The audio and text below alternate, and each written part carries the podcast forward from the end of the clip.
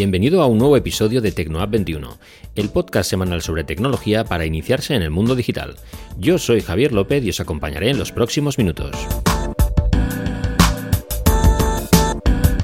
Hoy voy a entrevistar a Fátima Martínez, directora de la empresa Social FM y una popular creadora de contenidos en TikTok. Con ella hablaré del auge de esta red social como plataforma global de influencia en todo tipo de ámbitos. ¡Comenzamos!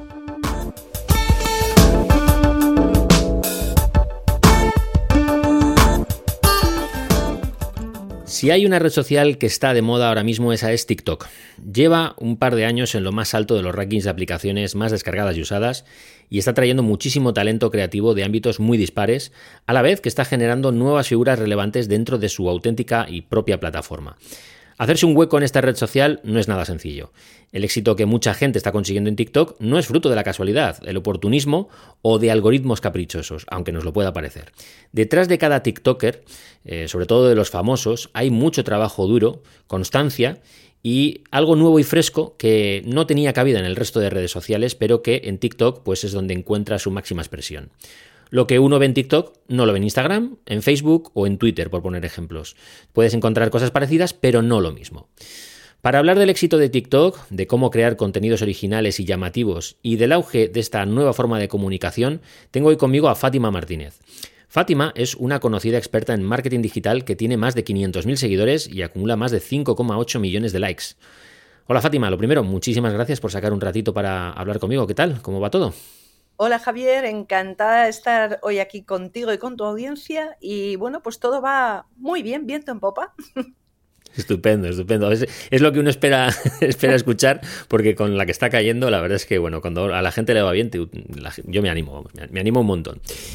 Eh, siempre suelo empezar las entrevistas pidiendo un poco al invitado que se presente a sí mismo para que la audiencia se haga una idea de la trayectoria que tienes y de lo que haces. Así que Cuéntanos un poco con tus propias palabras quién es Fátima Martínez y, también un poco cómo te definirías, ¿no? O cómo, en qué punto estás ahora de tu vida.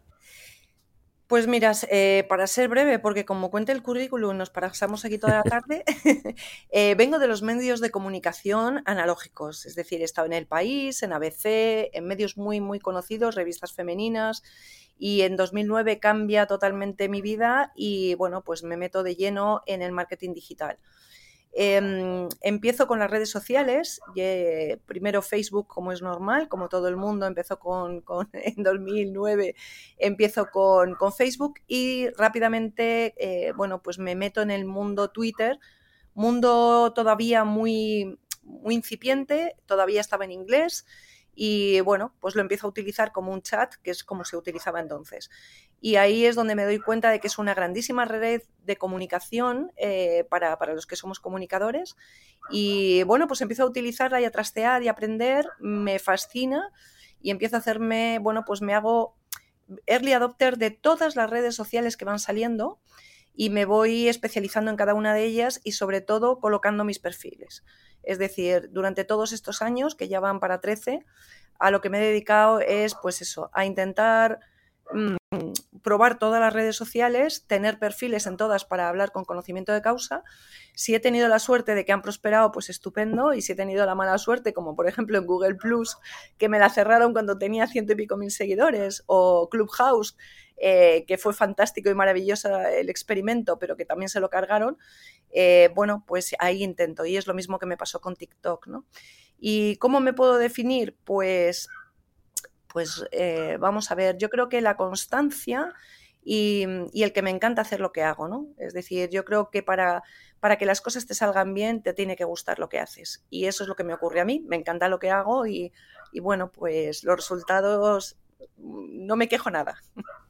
Qué bueno, qué bueno. A ver, lo de ser early, adopter eh, tiene una ventaja y una desventaja. La ventaja es que, claro, llegas primero y, bueno, pues, pues eh, al, ser, al estar de los primeros, pues siempre eh, puedes atraer más, más atención, pero por otro lado es, duro porque, claro, tienes que aprender a controlar una nueva red social con sus normas, con su funcionamiento y eso al final, pues también lleva mucho tiempo, ¿no? O sea, que es que al final es curioso eso. Sí, Para...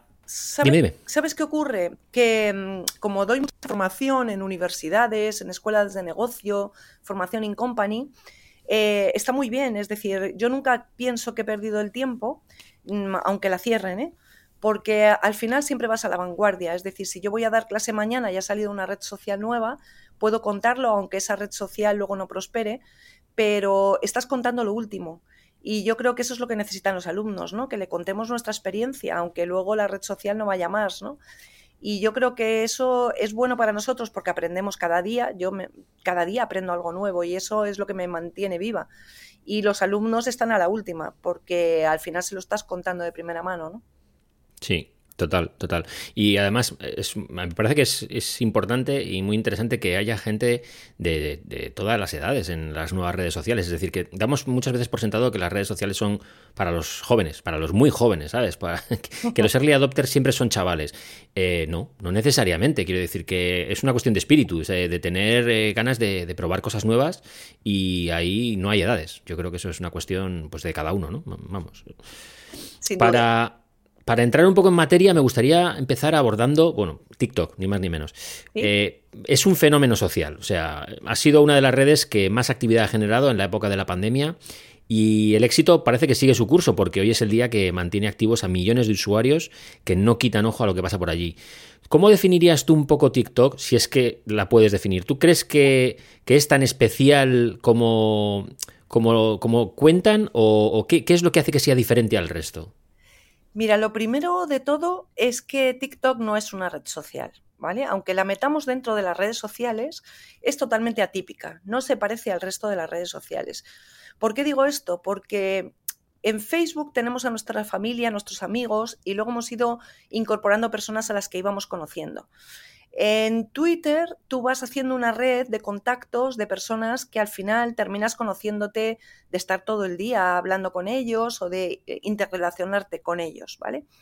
Y si alguien te gusta, pues, pues eh, estás con esa persona más, ¿no? Y al final, bueno, pues casi forman parte de tu familia, ¿no?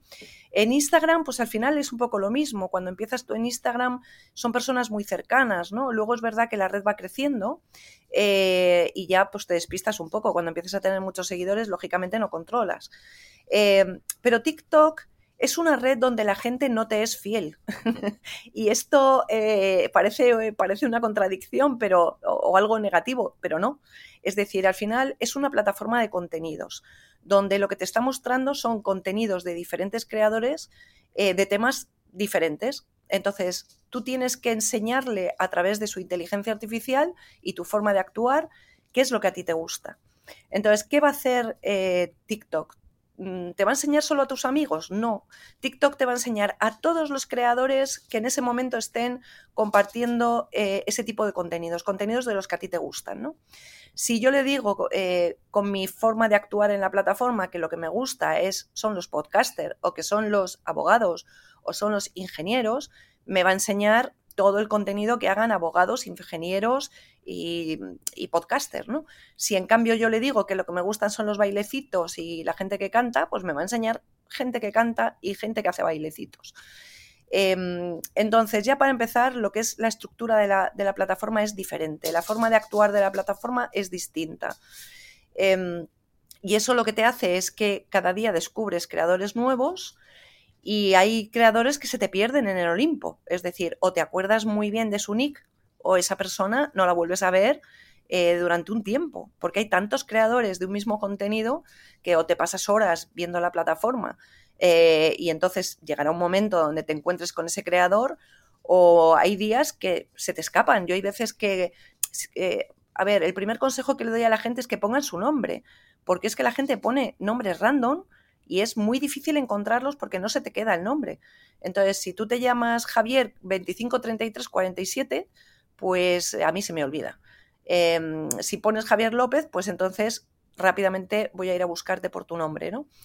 Eh, si, la plataforma no me enseña tu contenido, quiero decir. Eh, ¿Por qué? Porque a lo mejor tu vídeo no ha tenido mucho éxito y entonces pues no, no, no lo viralizan. Es decir, eh, por eso te digo que es muy distinta, ¿no?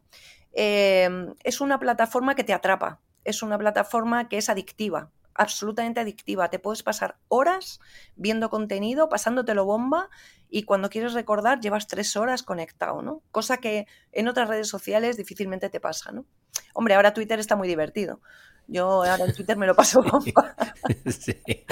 Tenemos un bacalao ahí. Tenemos un bacalao tremendo. Entonces, yo ahora en Twitter me divierto muchísimo porque se ha llenado de haters y se ha llenado de trolls que te, te dan todo el día caña, ¿no? Y como a mí me divierte, pues, pues eh, estoy, estoy más enganchada que nunca.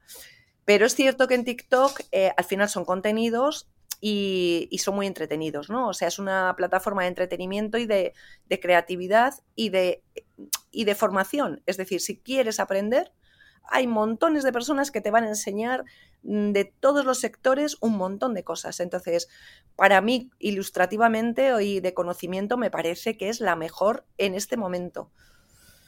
Bueno, a ver, tal y como la estabas describiendo, eh, yo estaba visualizando YouTube, pero en otro formato, ¿vale? O sea, estaba visualizando, eh, o sea, porque realmente YouTube, ahora sí, si nos ponemos a analizar, ha copiado básicamente los shorts de YouTube, es una copia burda y, muy descarada de, TikTok.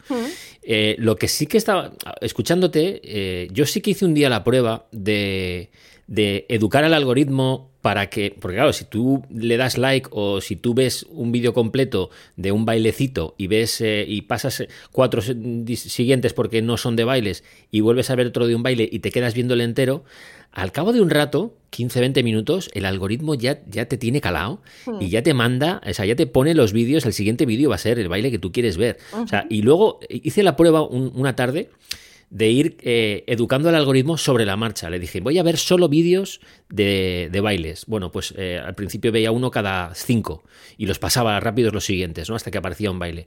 Bueno, a los tres o cuatro o cinco minutos ya estaba viendo solo vídeos de baile. Mm. Bueno, luego dije, voy a pasar a cocina y pasaba todos los de baile y empezaba a quedarme solo con los de cocina. A los 10 minutos ya estaba viendo solo vídeos de cocina, sobre todo, porque es, es increíble, me, pareció flipante ah. lo rápido que era capaz el algoritmo de decir, bueno, es que ahora quiere ver esto y le voy a mostrar esto porque va a seguir viendo esto. Y en ese sentido me pareció que era muy dinámico, ¿sabes? Que aprendía muy rápido sobre los gustos de la gente. Eh, si, ves el vídeo entero o si le das al like, o sea, todo ese tipo de, información, eh, pues en TikTok la, la trabajan muy bien. Y de de hecho, lo más codiciado de TikTok, ya no su fórmula mágica, como la de la Coca-Cola, es ese algoritmo que tiene, que es capaz de, recomendarte y de ponerte ese vídeo que realmente sabe que, te va a enganchar, ¿no? Que lo que dices, que es que te engancha. Claro, es que su algoritmo es muchísimo mejor que el de cualquier otra red social. Porque, por ejemplo, en Instagram, yo entro en Instagram y a mí me enseña a mis amigos. Eh, me enseña los reels y las publicaciones de mis amigos, ¿no? Eh, y es cierto que de vez en cuando me mete contenido que cree que me puede gustar, ¿vale? Pero el 90% de lo que me enseña Instagram son mis amigos.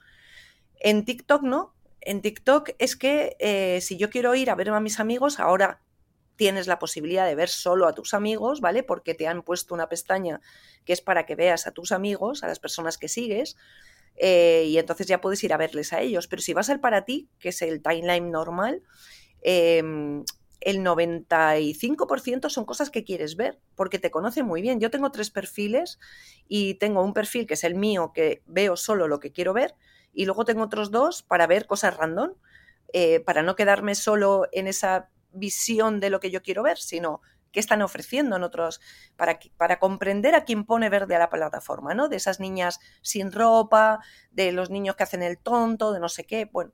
Entonces ahí, si tú no le das muestras de nada, pues te va a enseñar todos los vídeos virales. Es normal. Es decir, lo que va a intentar es ver dónde te caza. Sí, em, sí, sí. y te caza, ¿eh? Y te caza.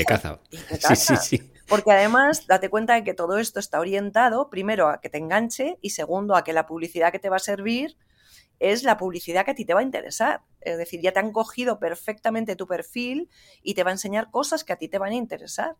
Entonces, ¿funciona la publicidad? Claro que funciona. Si yo veo a un influencer que me encanta, pues si está haciendo publicidad de un producto, me lo va a enseñar sí o sí. Eh, entonces, me parece magia. A mí me parece magia esta aplicación. Sí. Sí, sí. Uno, uno, de los riesgos que corre la gente cuando, cuando se mete en TikTok es la de pensar que lo que hacen ahí la gente es algo, pues eso, casual, sencillo, que tampoco tiene muchas pretensiones, los típicos vídeos, con lo que empezó esto, ¿no? Ah, son bailecitos y tal y cual, ¿no? Es una red que, que dan lugar a que tengamos ideas preconcebidas antes de, meternos dentro, incluso la gente que no la conoce, ¿no? Pero lo que está claro es que detrás del éxito de algunos de los grandes TikTokers, yo creo que hay muchísimo trabajo duro, mucha constancia. Y a ver, no digo que no haya un cierto factor suerte, hmm. pero desde luego el trabajo duro mm, para mantener los seguidores que te han podido caer con un pelotazo, eso sí o sí. Pero ¿cuál crees tú que es un poco la receta del éxito para tener una cuenta lo de exitosa lo voy a poner entre comillas, pero una, una, cuenta bien, buena o potente o, o, chula en TikTok, ¿qué consejos le darías a alguien que quiere, bueno, y lo de triunfar también lo voy a poner un poco entre comillas, ¿no? Pero que le quiere ir bien en TikTok, que quiere que le vaya bien en TikTok. Pues mira, yo diferenciaría entre el que quiere que le vaya bien haciendo un poco el tonto, ¿vale? Y hablemos, entre comillas, tonto es eh, bailar, eh, sí, hacer ese tipo de cosas, ¿no? Imitaciones, eh, em, challenger y este tipo de cosas. Y los profesionales, que es donde yo me centro, ¿no? Es decir, yo a un niño o a un chaval no le voy a enseñar cómo se baila ni cómo se hace no sé qué, porque no tengo ni idea, porque lo desconozco, porque no me sé, eh, las, o sea, sí me sé las tendencias, pero como no las hago, no puedo decirles haz esto, haz lo otro, no sé qué, el bailecito que se lleva esta semana es este, la canción es esta, no. Eh, yo voy mucho más al profesional, a la marca, eh, o sea, a, mi sector, ¿no? No al sector del marketing, sino en general a todo lo que son profesionales de cualquier sector. Entonces, la única forma, no te digo de, tener mucho éxito, sino de intentarlo, porque luego es verdad que la suerte, como tú bien decías, tiene mucho que ver, eh, fundamentalmente es el contenido.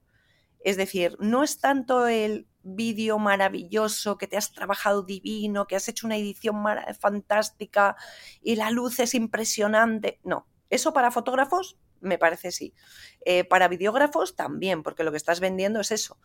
Pero para el común de los mortales, lo importante es el contenido que tú estás, em, que tú estás compartiendo. Si tú aportas eh, a los demás algo que a ellos les viene bien, vas a triunfar, ¿vale?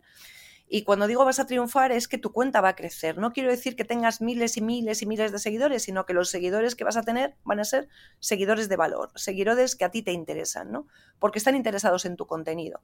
Entonces, si tú eres abogado y consigues eh, que la gente te ponga en valor y digan, esta persona tiene, em, tiene conocimiento, es un referente, pues el día que yo necesite un abogado me voy a acordar de ese abogado o me voy a acordar de ese periodista que resulta que es buenísimo, o me voy a acordar de ese científico, médico, eh, sanitario, enfermero, eh, que me está dando un montón de consejos, ¿no?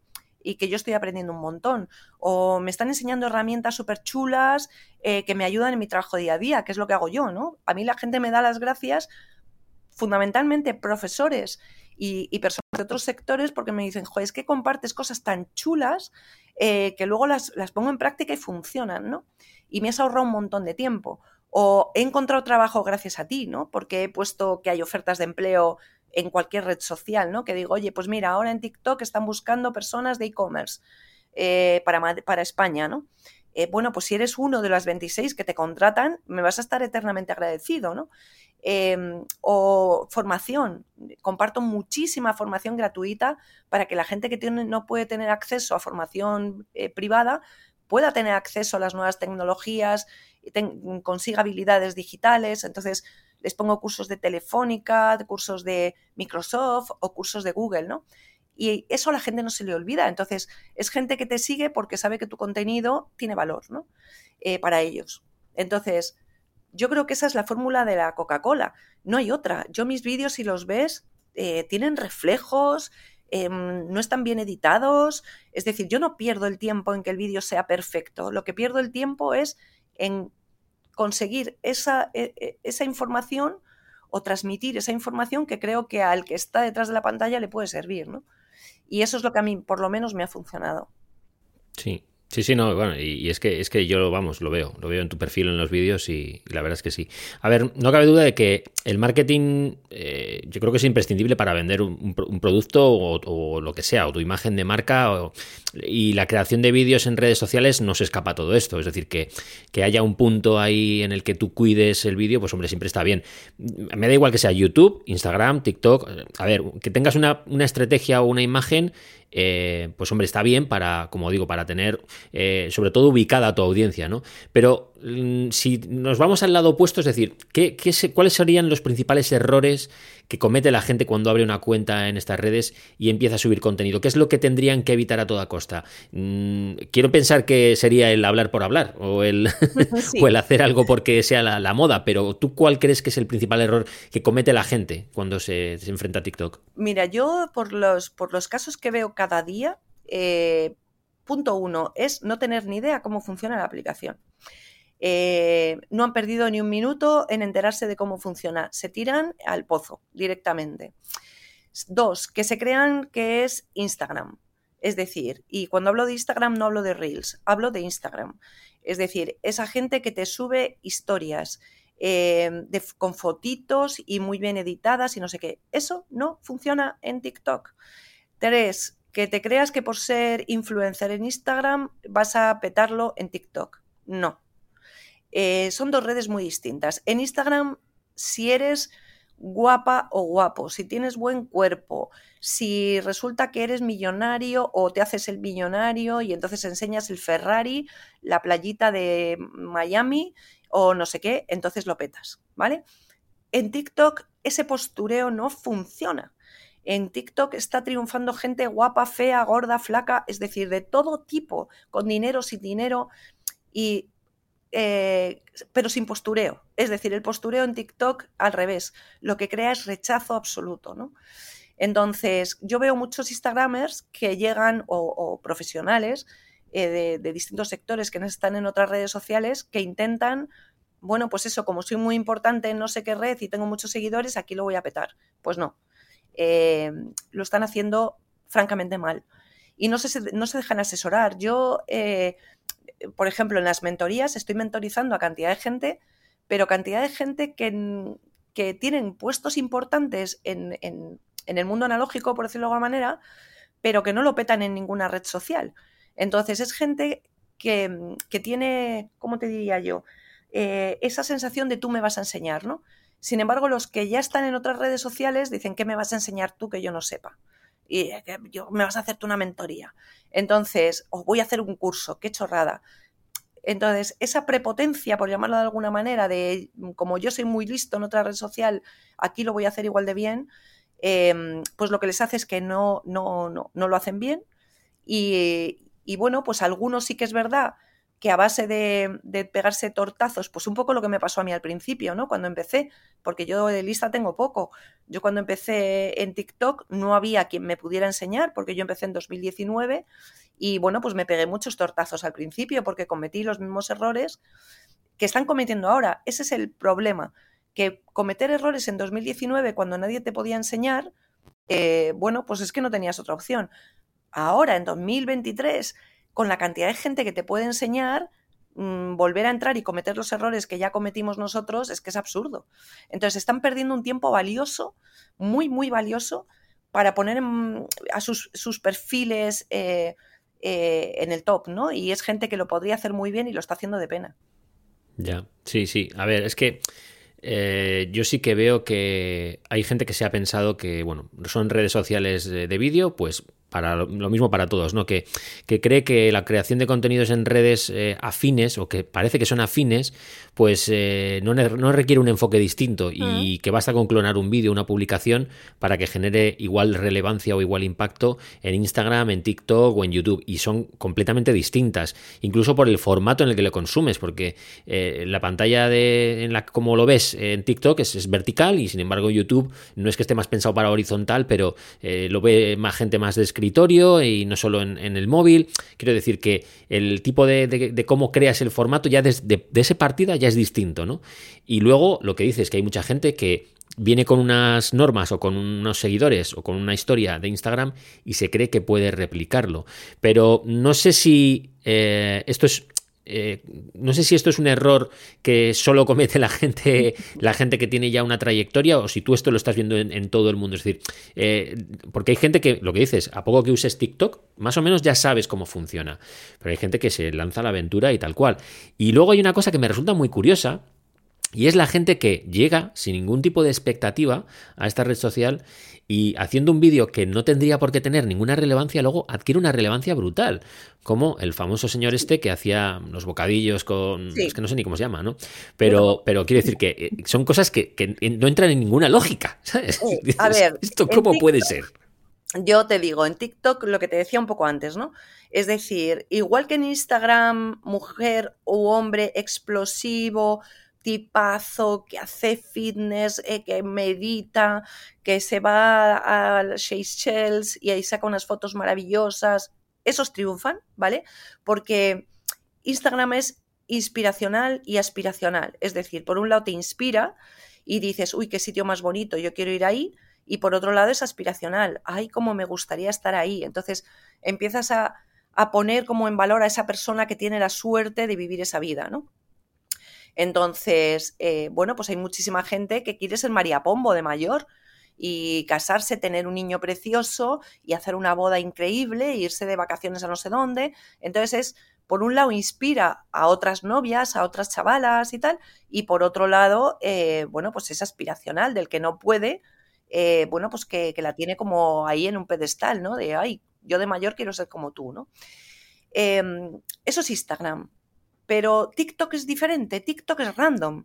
Es decir, a la gente, eh, a la gente de TikTok le gustan las cosas muy random.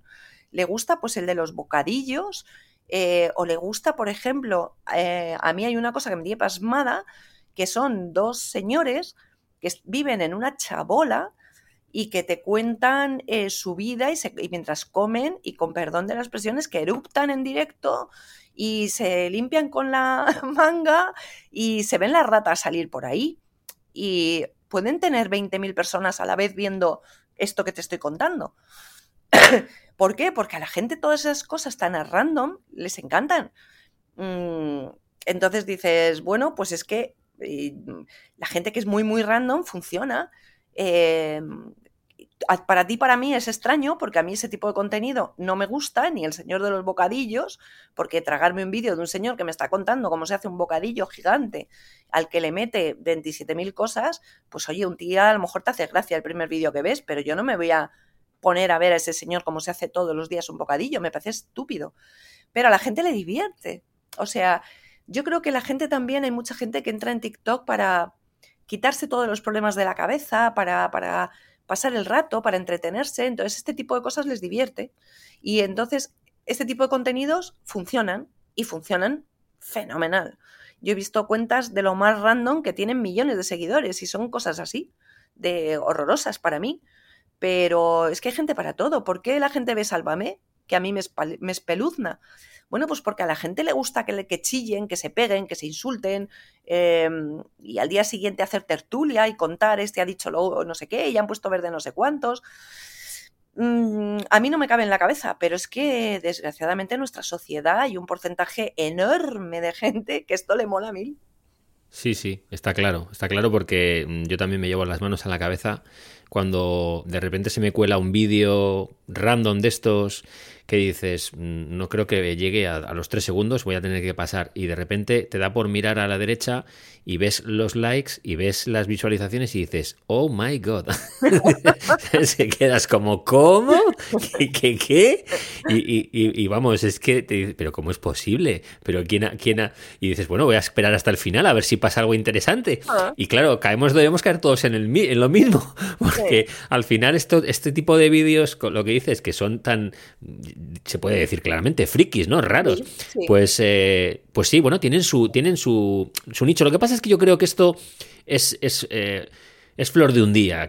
Tengo la sensación de que este tipo de vídeos, este tipo de cuentas corren el riesgo además de ser personas que lo hacen un poco por probar o por hacer la gracia, se encuentran con el pelotazo y luego creen que incluso pueden vivir de esto hmm. cuando esto es algo mucho más serio y igual que hoy ha sido viral, a los cuatro días va a ser viral el vecino haciendo el pino puente.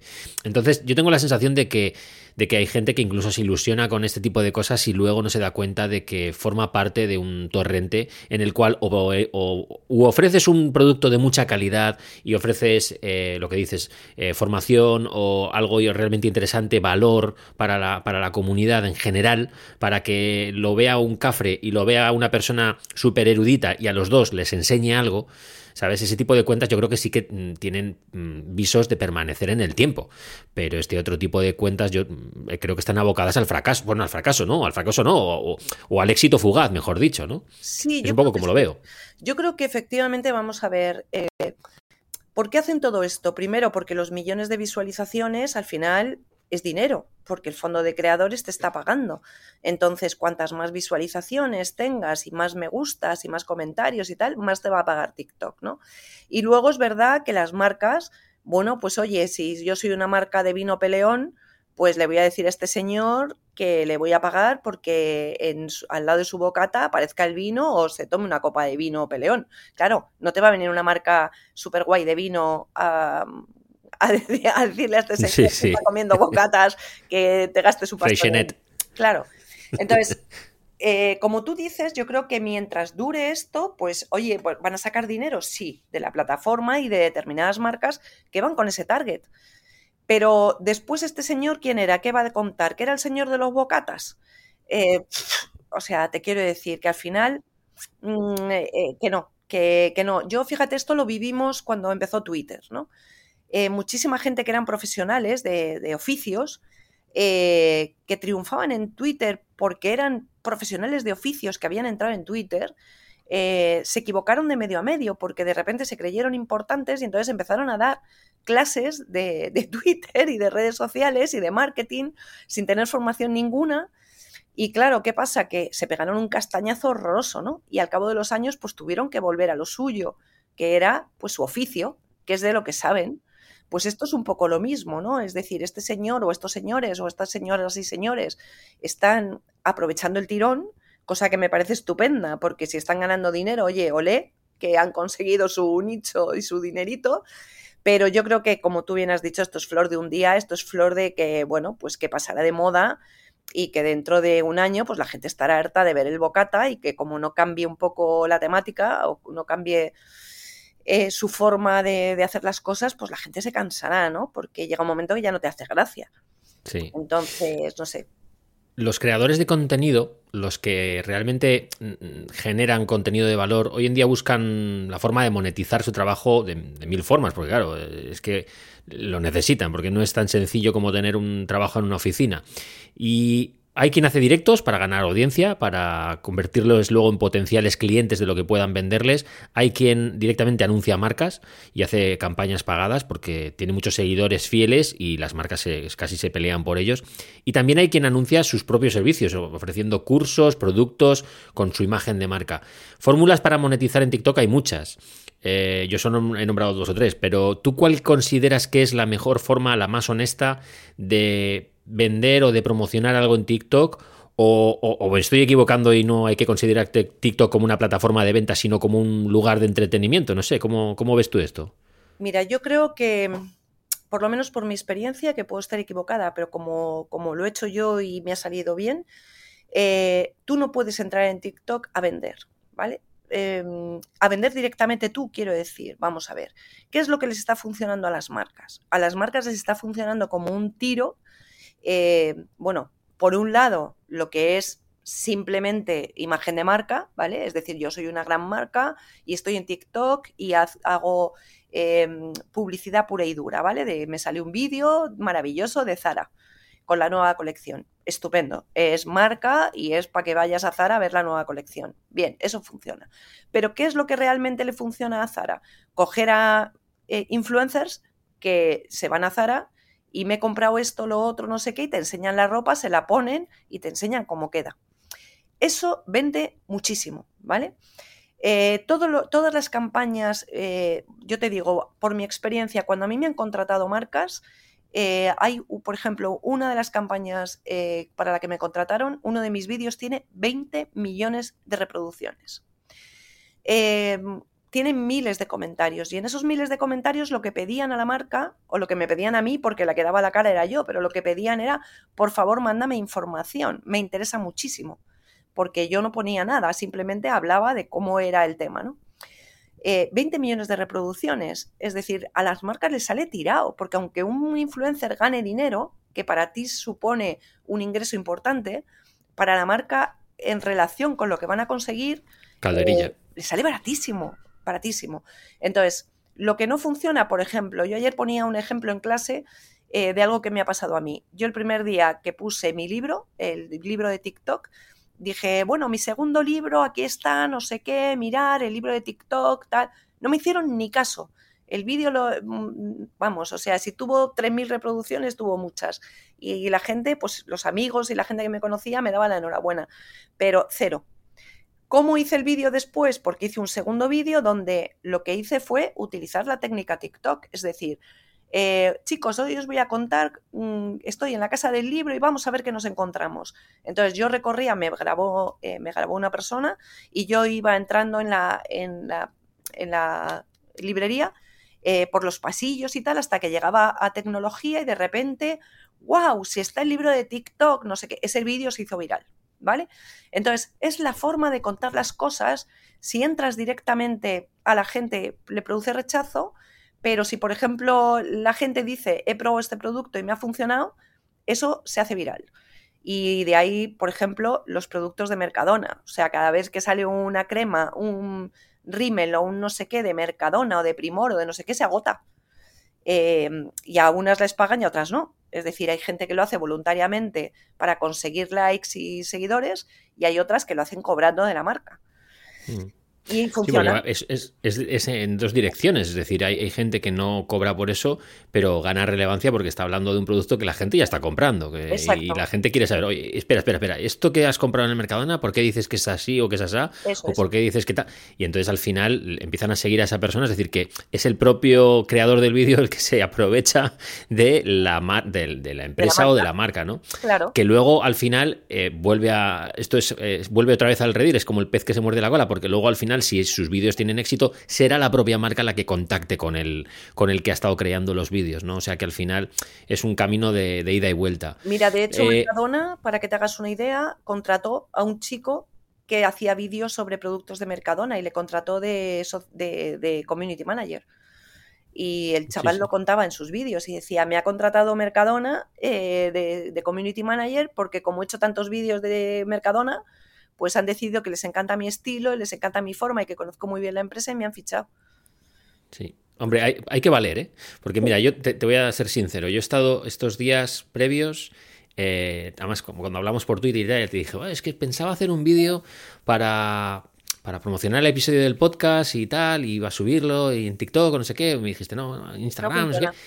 Sí, no, no, pero es que, ojo, eh, me he puesto a grabarlo, ¿sabes? Y digo, venga, voy a grabarlo no, he sido capaz. O sea, es que eh, hay que valer, hay que valer para ponerse delante de una cámara y, poner tu. Porque yo, eh, a mí me pongo, yo me pongo delante de un micro lo que tú quieras pero no me están viendo, ¿sabes? Mm. Quiero decir que, y yo eh, creo que ya he encontrado mi punto y mi lugar. Mi punto y mi lugar es, estar al otro lado del micrófono, pero que no me vean, ¿sabes?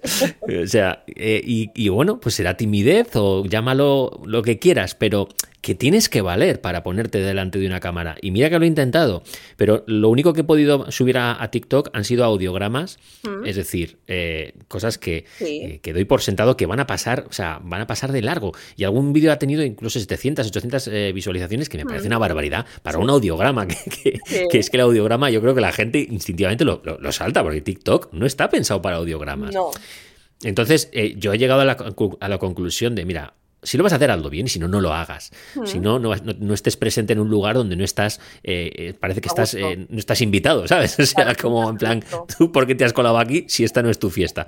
Pues básicamente esa es la sensación que me he quedado yo con TikTok. Y desde luego, fíjate lo que son las cosas, al, a raíz de ponerme delante de una cámara, grabarme y verme, me he dado cuenta de lo difícil que es para, o al menos para mí, eh, no tiene por qué ser difícil para otros, pero desde luego a mí me parece difícil y me parece que tiene mucho mérito eh, lo que me hace valorar más cada vídeo de TikTok que vea en donde salga una persona eh, hablando o haciendo algo porque tiene el mérito de que, bueno, pues es capaz de comunicar y es capaz de sintetizar, de que en, en, 35, 40, 60 segundos sea capaz de lanzar un mensaje que capte la atención y no solo que reciba me gustas, sino que haga que a esa cuenta la sigan y que, y que enganche a la gente, ¿no? O sea, yo ahora aprecio mucho más a los creadores de contenido después de intentarlo, ¿no? Así que bueno, no sé, esa es la conclusión que he sacado yo de, todo esto, ya ves tú. Mira, si te sirve de algo, eh, yo cuando trabajaba en Onda 6, en la televisión, eh, yo llevaba la parte comercial, es decir, yo no salía en antena, pero tuvimos que grabar una pieza eh, para, para un spot publicitario de la cadena. Y entonces pasaban todos los periodistas y luego, bueno, pues a mí me dijeron que tenía que grabar pues mi parte. Eh, si no la grabamos 20 veces, no la grabamos ninguna porque a mí me temblaba la voz. Em, bueno, era horrible, yo lo pasé fatal. En otra ocasión vinieron de Telemadrid a casa para hacerme una entrevista y la tuvimos que grabar 27 veces. Te hablo de hace 15, 20 años. Em, ¿Qué pasa? Que yo creo que ese, ese, miedo que a ti, que tú sentías, o esa sensación de que esto no es lo tuyo, yo creo que la tiene mucha gente, ¿no? Eh, lo que pasa es que a fuerza de hacerlo es como cuando te subes a un escenario, ¿no? Y dices, uy, yo no soy capaz de dar una conferencia delante de 2.000 personas. Bueno, pues si te pones, lo haces. Eh, y te digo, cada vez que lo vas haciendo cada vez más, pues cada vez te pones menos nervioso, cada vez te tiembla menos la voz y cada vez coges más confianza en ti mismo y al final te sale como churros. Eh, pues esto es un poco lo mismo, es decir, al principio Em, te, te, cuesta a mí, yo, yo cuando llegué a TikTok, yo ya había hecho muchos vídeos en, en YouTube y había hecho muchas entrevistas y había dado muchas conferencias, entonces ese miedo escénico a mí ya se me había quitado. Pero entiendo que la gente al principio, el que no haya pasado por todo este tema, eh, bueno, pues te frene. Pero de verdad que con, haciéndolo, haciéndolo, haciéndolo se te pasa. Y llega un momento donde dominas ya el tema y otra cosa es comunicar, que son cosas distintas. ¿eh? una cosa es que tú seas capaz de ponerte delante de una cámara y otra cosa es que además de ponerte delante de una cámara seas capaz de comunicar en muy poco tiempo eh, algo que a la gente eh, le interese. Claro, es que a mí, por ejemplo, mira, e, esto eh, lo puedo constatar porque yo lo viví cuando empecé como podcaster, eh, ya va para cinco años y yo recuerdo que en las primeras grabaciones, eh, bueno, me, costaba muchísimo soltarme, estaba muy, muy atado al guion, estaba muy, muy encasillado, se me notaba encorsetado y con el tiempo, con la práctica, poniéndome una y otra vez y, y grabando horas y horas y horas y emitiendo programas, pues es cuando te vas soltando y vas sacando tu verdadero yo. Y yo entiendo que esto me pasaría en cierta medida similar con el tema del vídeo, vídeo si grabo y grabo y grabo, llega un punto en el que ya eres tú y es, lo haces de una forma natural. ¿Sabes lo que ocurre?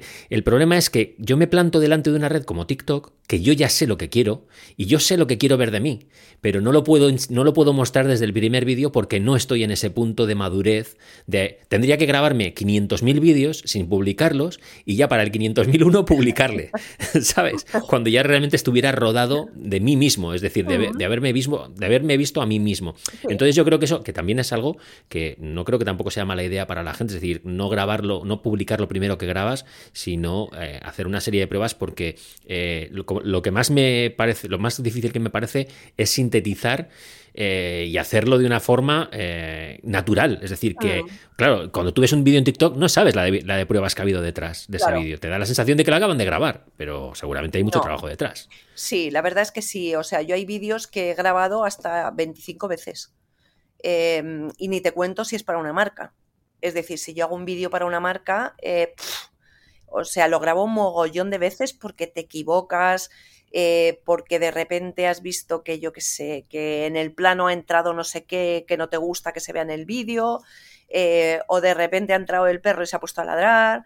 Mm, ha llamado el de Amazon, es decir, bueno, pues a ti te pasa igual como podcaster, ¿no? Que para tener perfecta una grabación es muy complicado, cuando estás además con otra persona que puede fallar por un lado o por otro, ¿no?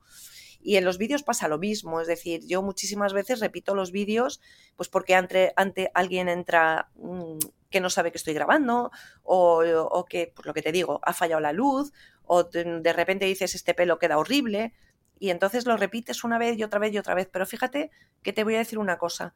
Para mí, los vídeos que mejor me funcionan son los que grabo a la primera y lo lanzo.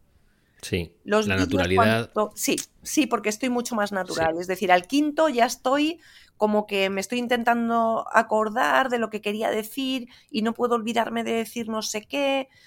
Entonces, al final, incluso hay veces que me he puesto un teleprompter para, para hacer vídeos para marcas que te exigen que digas frases completas eh, o un texto completo y dices, mira, yo esto no me voy a aprender de memoria, entonces te pones un teleprompter. Eh, no eres igual de natural. Se nota muchísimo. No que estás leyendo, porque si lo dominas, si dominas el teleprompter no se te nota, pero tú te estás viendo que no eres natural y eso lo transmites.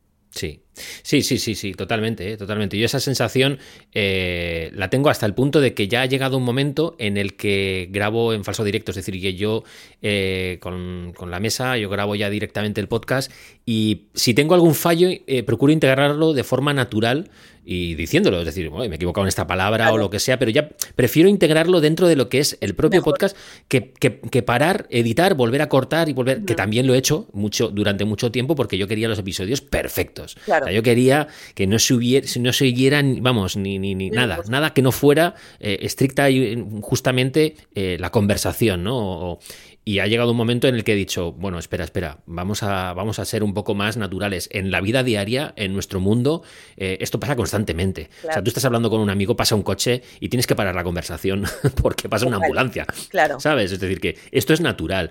Y la gente, si tú, si tú integras esa naturalidad eh, en, en- en tu vídeo, en tu, en tu podcast, yo creo que la gente lo encaja bien.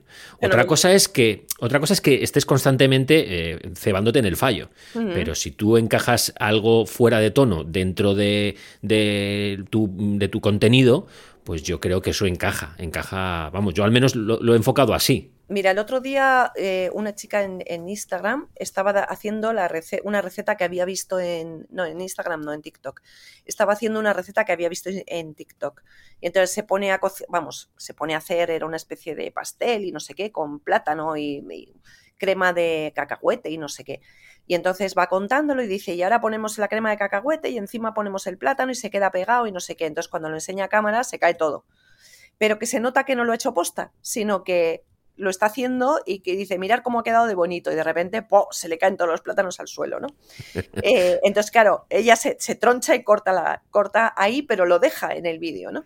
Sí, Eh, sí. Bueno, pues ese vídeo se le ha hecho viral. Claro. Porque claro. es la naturalidad. Eh, ¿Qué pasa Eso en es. televisión? ¿Qué pasa en la radio? Es decir, la radio no es perfecta. La radio están emitiendo en directo y de repente se les cuela no sé qué, o alguien en televisión entra por detrás, o no sé qué. Y eso es lo que al final te hace gracia, ¿no? Y dices, joder, qué gracioso que a Matías se le ha colado no sé qué.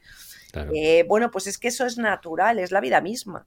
Y yo Sí. creo que eso, si no lo haces a pro- a posta, porque hay gente que lo hace a posta, entonces es una patochada, pero si lo haces natural, yo creo que, que a la gente le encanta. Sí, sí, sí, sí, totalmente. Me gustaría saber un poco tu opinión sobre el tema de la diversificación en las redes sociales, porque hay gente que considera que con tener un, perfil exitoso en una red es eh, más que suficiente, y hay quien piensa que es necesario estar presente, si no en todas, al menos en la mayoría de las redes sociales. Y claro, esto eh, se traduce en que hay que abrirse una cuenta en, en redes tan distintas como TikTok, LinkedIn, Twitter o, o Instagram, que no tienen nada que ver una con otra, ¿no? Pero no sé si esta estrategia tiene sentido para todo el mundo. ¿Tú, qué, ¿Tú crees que es necesario estar presente en todas las redes sociales o es mejor centrarse en una eh, o en dos? Hablo como creadores de contenido, ¿eh? No. Mira, mi opinión es la siguiente. Vamos a ver, las redes sociales no son nuestras. Em, de tal manera que si tú centras todo tu trabajo en una sola red social, esa red social hoy está y mañana, ¿qué pasa?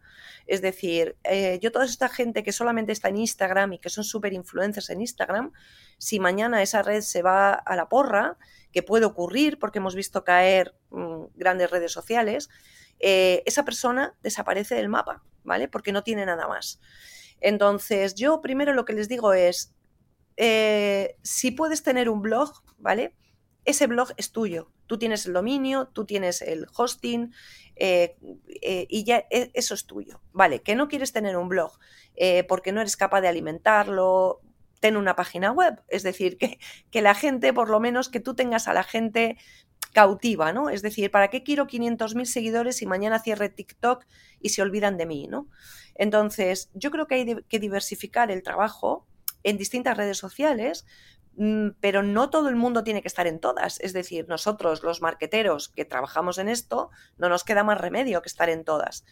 Pero el resto de la gente no es necesario. Tú tienes que estar en esas redes sociales que a ti te, eh, te interesen donde está tu público objetivo, es decir, donde está, eh, si a ti te interesa encontrar eh, trabajo, tendrás que estar en LinkedIn, Eh, aunque te puede ayudar muchísimo estar en Twitter, ¿vale? Porque a mí me ha venido muchísimo trabajo por Instagram, pero me viene trabajo por Twitter, me viene trabajo por TikTok, me viene trabajo por Instagram.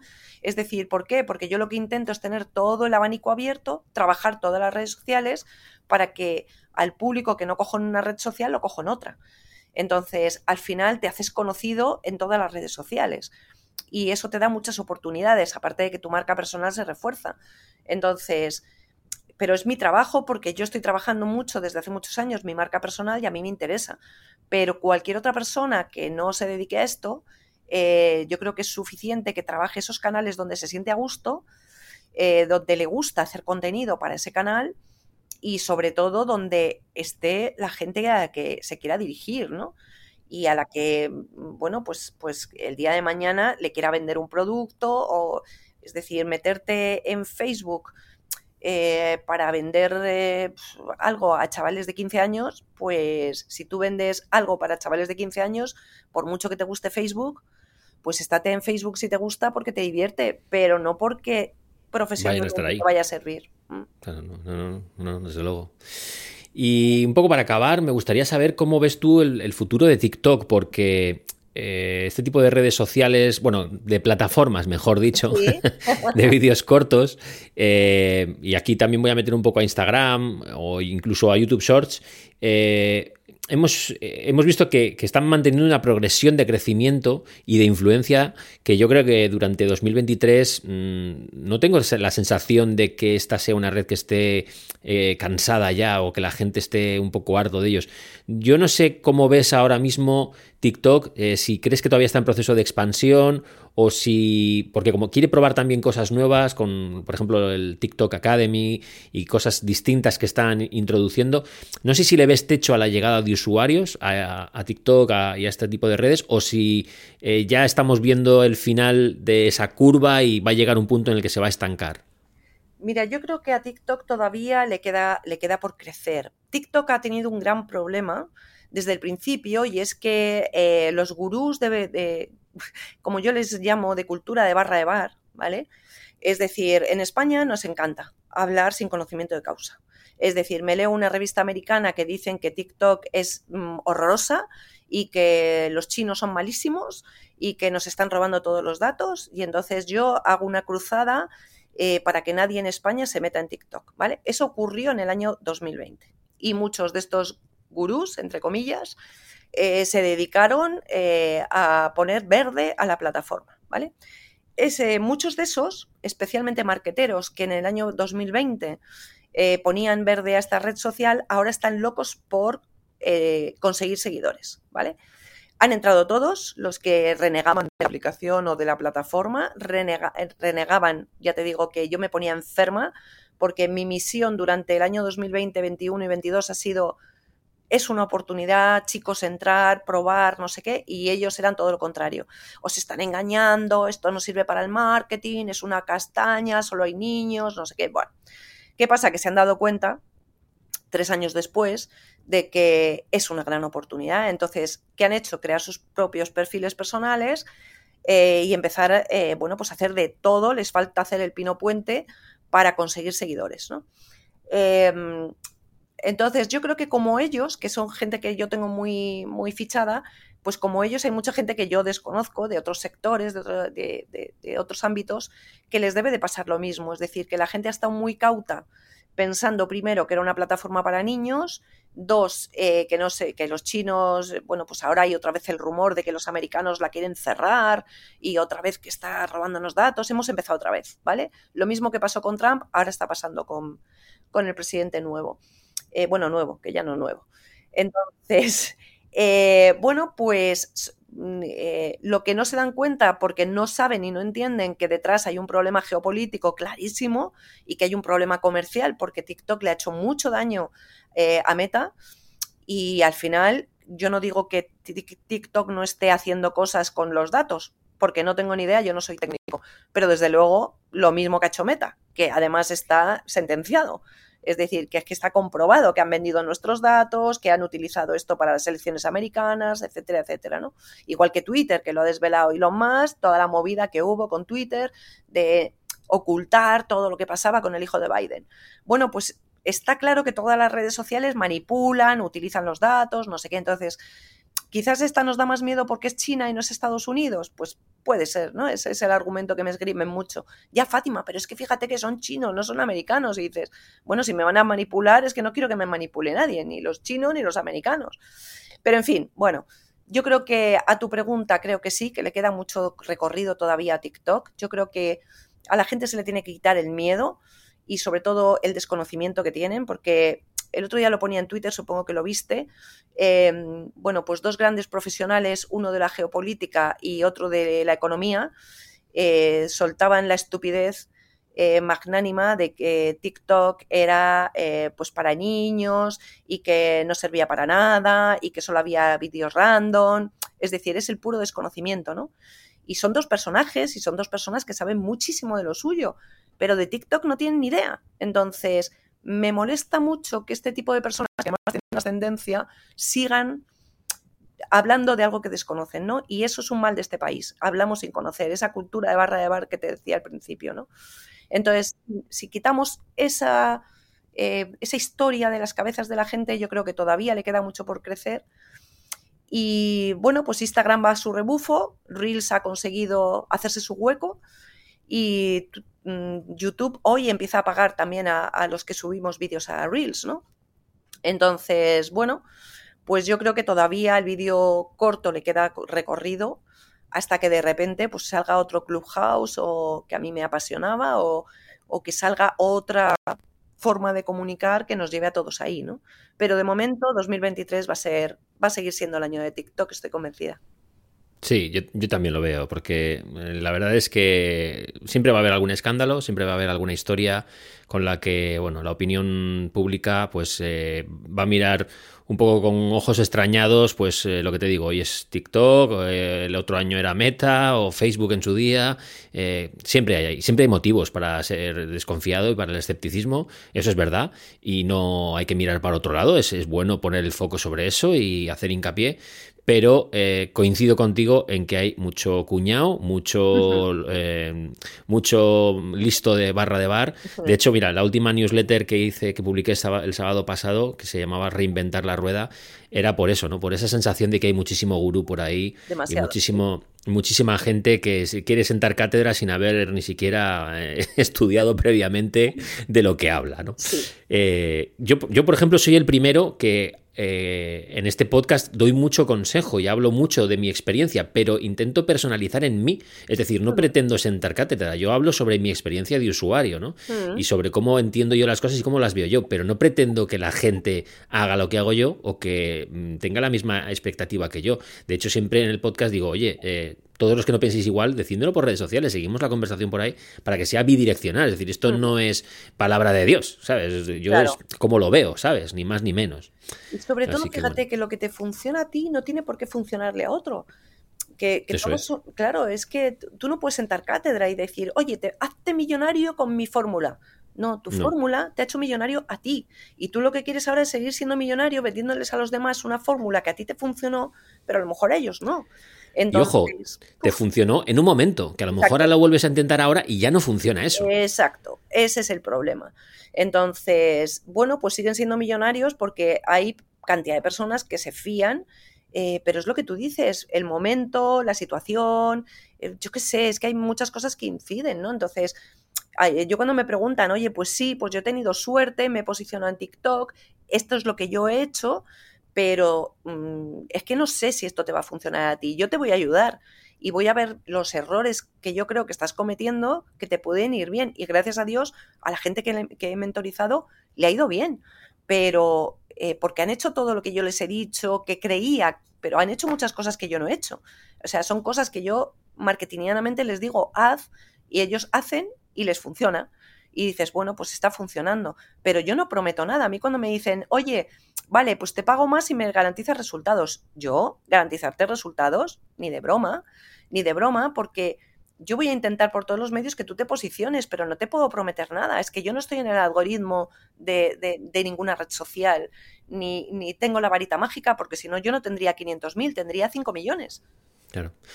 No, no, y eh, ya te puedo asegurar que hay una cosa que es constante en toda la gente que tú ahora has mentorizado, y es que habrán trabajado, habrán trabajado mucho en, eso. Es decir, que no es algo de hago un par de vídeos y luego ya lo dejo y no sé qué. No, no, no, no.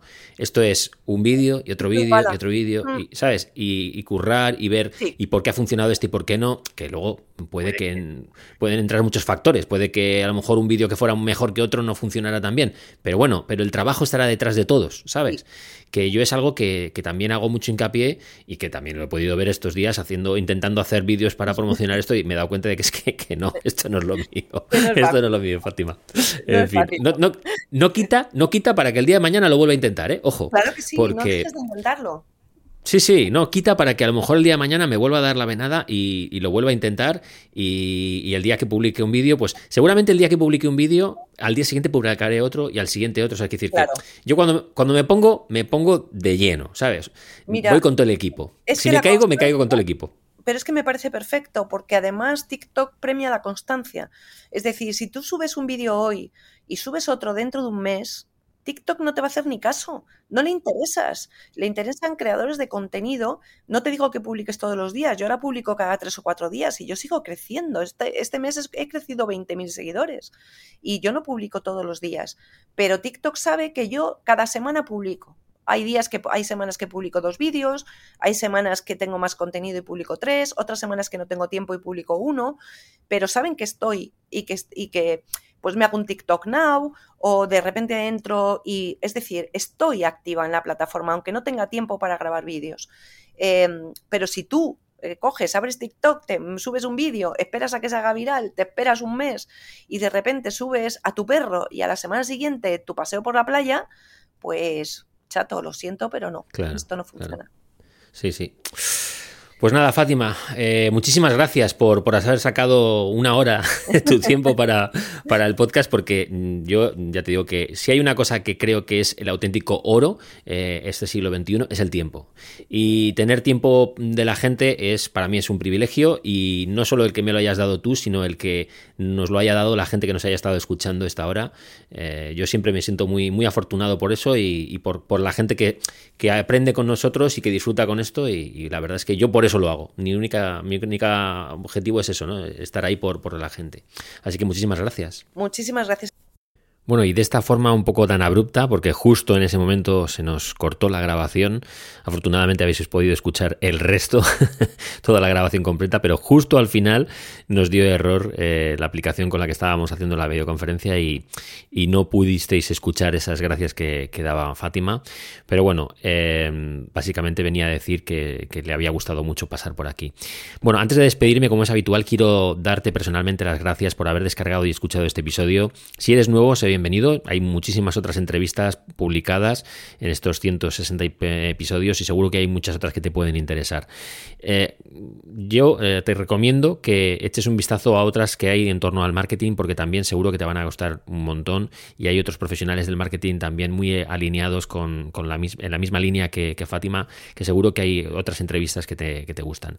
Por supuesto está en todas las aplicaciones de podcast y ya sabéis que el próximo viernes a las 9 de la mañana, hora española peninsular, tendréis un nuevo episodio.